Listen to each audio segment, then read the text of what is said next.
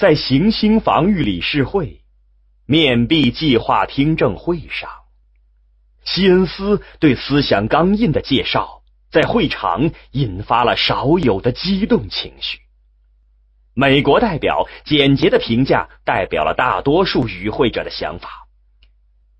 西恩斯博士和珊珊惠子博士以自己过人的才华，为人类开启了一扇通向黑暗的大门。法国代表激动的离开了自己的座位。人类失去自由思想的权利和能力，与在这场战争中失败，哪个更悲惨？当然是后者更悲惨。西恩斯起身反驳，因为在前面那种情况下，人类至少还有重获思想自由的机会。我怀疑，如果那东西真被使用的话，看看你们这些面壁者吧。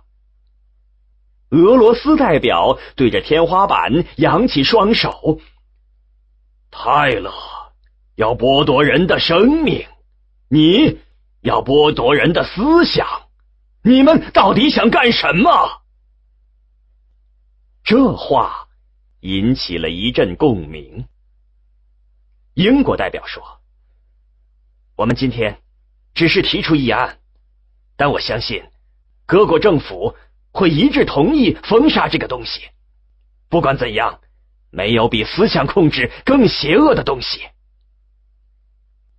西恩斯说：“怎么一提到思想控制，大家都这样敏感呢？其实就是在现代社会，思想控制不是一直在发生吗？从商业广告到好莱坞文化，都在控制着思想。你们用一句中国话来说，不过是五十步笑百步而已。”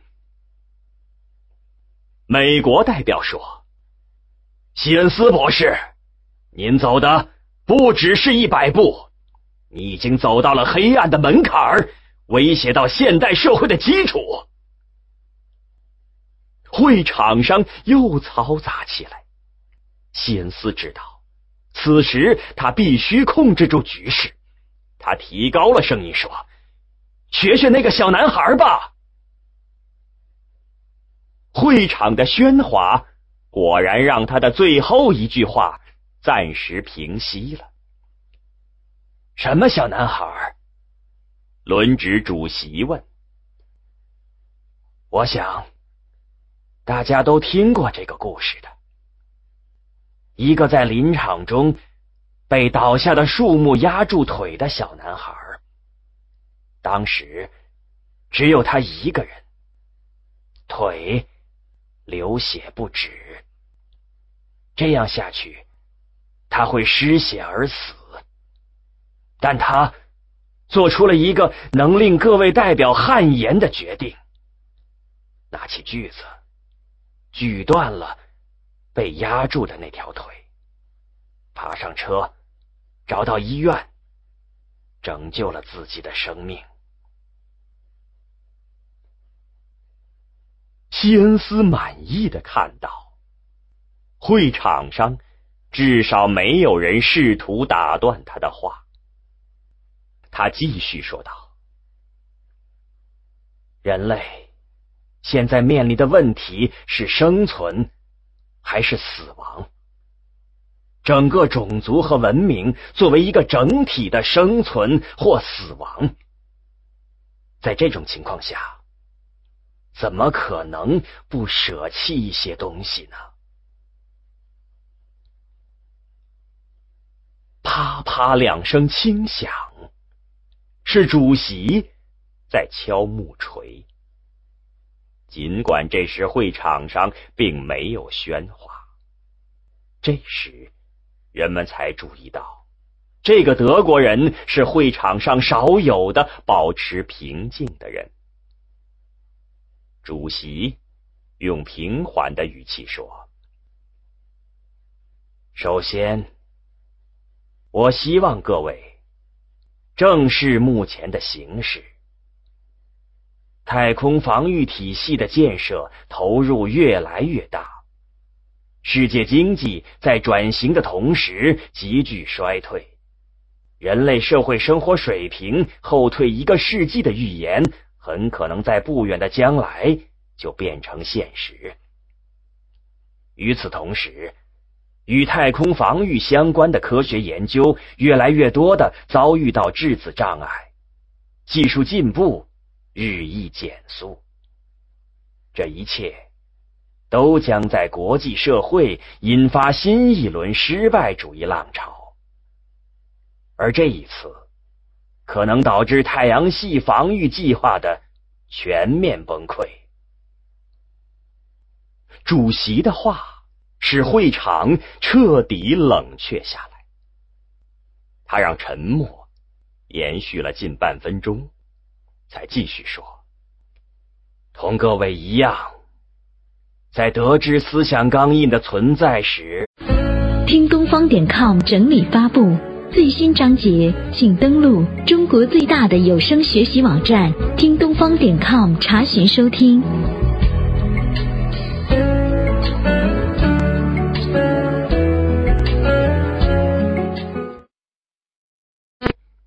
我像看到毒蛇般恐惧和厌恶，但我们。现在最理智的做法是冷静下来，认真思考一下。即使魔鬼真的出现了，冷静和理智也是最好的选择。在这次会议上，我们仅仅是提出一个供表决的议案。西恩斯看到了一线希望，主席先生。各位代表，既然我最初提出的议案不能付诸会议表决，我们是不是可以各自后退一步？不管后退多少，思想控制是绝不能被接受的。法国代表说，但语气不像刚才那般强硬了。如果不是思想控制，或……介于控制和自由之间呢？思想刚印就是思想控制。日本代表说：“不然，所谓控制，必然存在控制者和被控制者。假如有人自愿在自己的意识中打上思想钢印，请问，这能被称为控制吗？”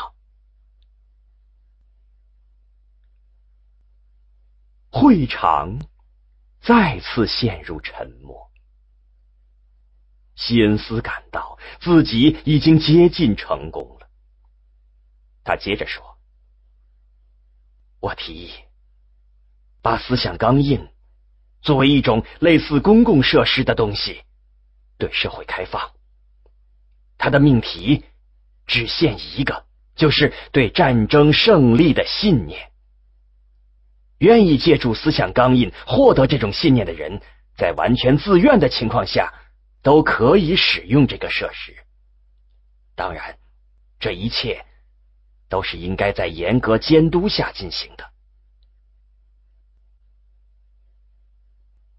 会议对此展开了讨论，在西恩斯提议的基础上，对思想钢印的使用又提出了许多限制。其中最关键的一条是使用范围仅限于太空军。军队中的思想统一毕竟是让人比较容易接受的。听证会连续进行了近八个小时，是最长的一次。最后，终于形成了一份供下次会议表决的议案，由各常任理事国代表向自己的政府作出汇报。我们是不是需要给这个设施起个名字？美国代表说：“叫信念救济中心怎样？”英国代表说：“这带着英国式幽默的古怪名称引起了一阵笑声。”把救济去掉，就叫信念中心吧。西恩斯。认真的说。信念中心的大门前立着一座缩小比例精确复制的自由女神像，谁也说不清其用意，也许是想用自由冲淡控制的色彩。但最引人注意的是女神像基座上那首被篡改了的诗。把你们绝望的人，你们迷茫的人，把你们渴望看到胜利之光的畏惧徘徊的人，都给我。”把那些精神失落、灵魂在流浪的人都送来，在这金色的信念旁，我要为他们把灯举起。自由女神像基座上的埃马拉扎勒斯的诗原文为：“把你们疲惫的人、你们贫穷的人、你们渴望呼吸自由空气的挤在一堆的人都给我。”把那些无家可归、饱经风浪的人都送来，在这金色的大门旁，我要为他们把灯举起。诗中所说的金色信念，被醒目的用多种文字刻在女神像旁边的一块叫“信念碑”的黑色花岗岩方碑上。在抗击三体世界入侵的战争中，人类。必胜！入侵太阳系的敌人将被消灭，地球文明将在宇宙中万代延续。信念中心已经开放了三天，西恩斯和珊珊惠子一直守候在庄严的门厅里。这幢建在联合国广场附近的不大的建筑，成了一个。新的旅游景点儿，不断有人在门前的自由女神像和信念碑前拍照，但一直没有人走进来。人们似乎都谨慎的与这里保持着距离。你觉得这儿像不像一个惨淡经营的夫妻店？珊珊惠子说：“亲爱的。”这里总有一天会成为圣地的，西恩斯庄严的说。第三天下午，终于有一个人走进信念中心。这是一个面露忧郁的秃顶的中年男人，走路有些摇晃，靠近时能闻到酒味儿。我来获取一个信念。他口齿不清的说：“信念中心只有各国太空军成员才能使用，请出示您的证件。”珊珊惠子鞠躬说：“这时，在西恩斯的眼中，他像一个礼貌周到的东京大饭店服务生。”男人摸索着拿出了证件：“我我是太空军成员。”不过，是文职人员，可可以吗？细看过证件后，西恩斯点点头。威尔逊先生，您打算现在进行吗？那那当然。男人点点头，从胸前的衣袋中掏出一张整齐折好的纸。嗯，那个。你们叫信念命题吧，写在这里。我想获得这个信念。珊珊惠子本想解释，按照行星防御理事会的决议，思想钢印被允许操作的命题只有一个，就是门前石碑上所写的内容，必须一字不差。其他任何命题都是严格禁止的。但西恩斯轻轻制止了他。他想先看看这人提交的命题是什么。打开那张纸，见上面写着：“凯瑟琳是爱我的，她根本没有，也永远不可能有外遇。珊珊惠子极力忍住笑，西恩斯则气恼的把那张纸团成一团，扔在那个醉汉悲伤的脸上，滚出去！在威尔逊被赶走后，又有一个人越过了信念碑。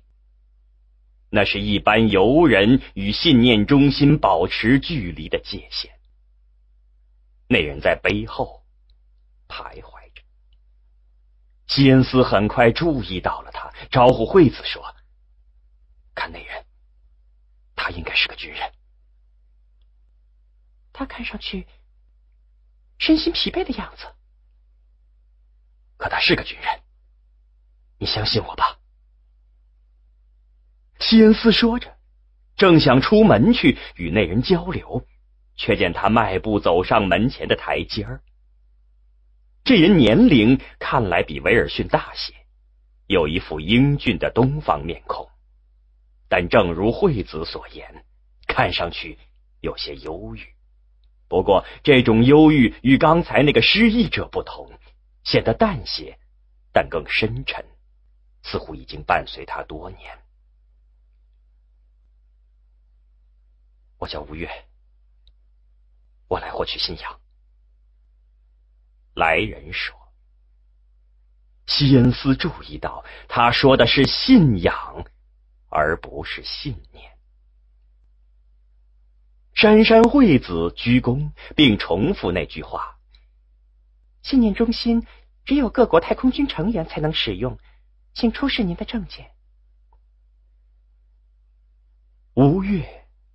站着，没有动，只是说：“十六年前，我曾经在太空军中服役过一个月，但之后就退役了。服役过一个月，那如果不介意的话，您退役的原因呢？”西恩斯问。我是一个失败主义者，上级和我本人都认为我不再适合在太空军中工作。失败主义是一种很普遍的思想。您显然只是一个诚实的失败主义者，坦率的说出了自己的想法。您的那些继续服役的同事可能有着更重的失败主义情绪，他们只是把这种情绪。隐藏起来，也许是吧。但我这些年来很失落，因为离开军队吗？吴越摇摇头，不，我出生于一个学者家庭，所受的教育。一直使我把人类作为一个整体来看待。虽然后来成为军人，但总认为只有为全人类而战，才是军人的最高荣誉。这种机会真的到来了，却是一场注定要失败的战争。西恩斯要说话，却被惠子抢先了。冒昧的问一下。您多大年纪了？五十一。如果得到胜利的信念后，真能重回太空军，以您这个年龄，在军队中重新开始，是不是晚了些？西恩斯看出，惠子显然不忍心直接拒绝他。这个深沉忧郁的男人，在女人眼中无疑是很有魅力的。但西恩斯倒不担心什么，这人显然已经万念俱灰，对任何事都没有兴趣了。吴越又摇摇头：“您误会了，我并不是来获取胜利信念的，只是来……”寻求灵魂的安宁。西恩斯想说话，又被惠子制止了。